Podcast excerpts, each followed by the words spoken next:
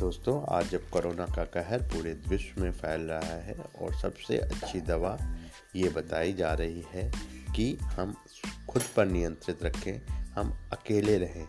ये सुनने में जितना अच्छा लग रहा है, वास्तव में उतना ही कठिन लोगों को महसूस हो रहा है। तो हम आज चर्चा करेंगे, जब दूरी बनाए रखना हो ज़रूरी तो कैसे करें ये काम? अपनी मर्ज़ी से तो हम कभी खाली बैठ के घंटों बिता देते हैं। लग जब किसी मजबूरी की वजह से करना पड़े, तब बड़ी ही मुसीबत वाली ये बात होती है।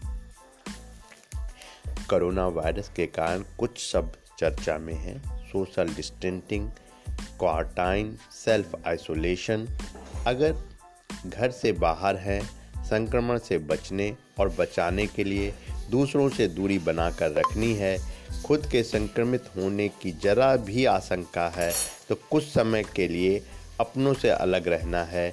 यही बात हमें बेचैन कर रही है। जब ऐसा करने की बारी आती है तो खुद को तैयार करना, पाना बहुत मुश्किल हो जाता है।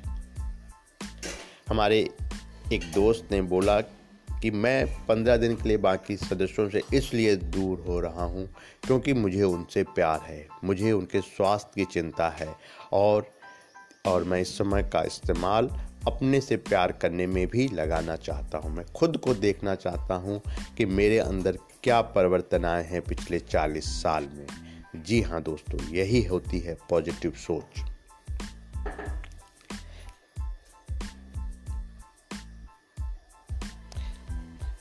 हम दूसरों को तो झेल लेते हैं पर खुद को झेल पाना बहुत मुश्किल होता है। हमारे भीतर उद, उदासी और निराशा भी बढ़ने लगती है। यह भी है हम अपने साथ रहने के फ़ायदे भी जानते हैं कि नहीं। आखिर हम अकेलेपन से क्यों डरते हैं? दरअसल हम अकेलेपन और एकांत का अंतर नहीं समझते। अकेला होना बाहरी कारणों से जुड़ा हो जुड़ा होता है।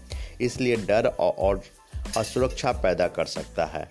अकेलापन या अलग रहना मजबूरी हो सकता है, पर एकांत हम खुद चुनते हैं। वह हमें ताजगी और सुकून देता है, रचनात्मक बनाता है।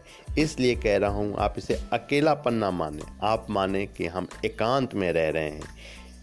निजता और आत्मनिर्भरता के ही दो अलग अलग नाम हैं, एकांत और अकेलापन।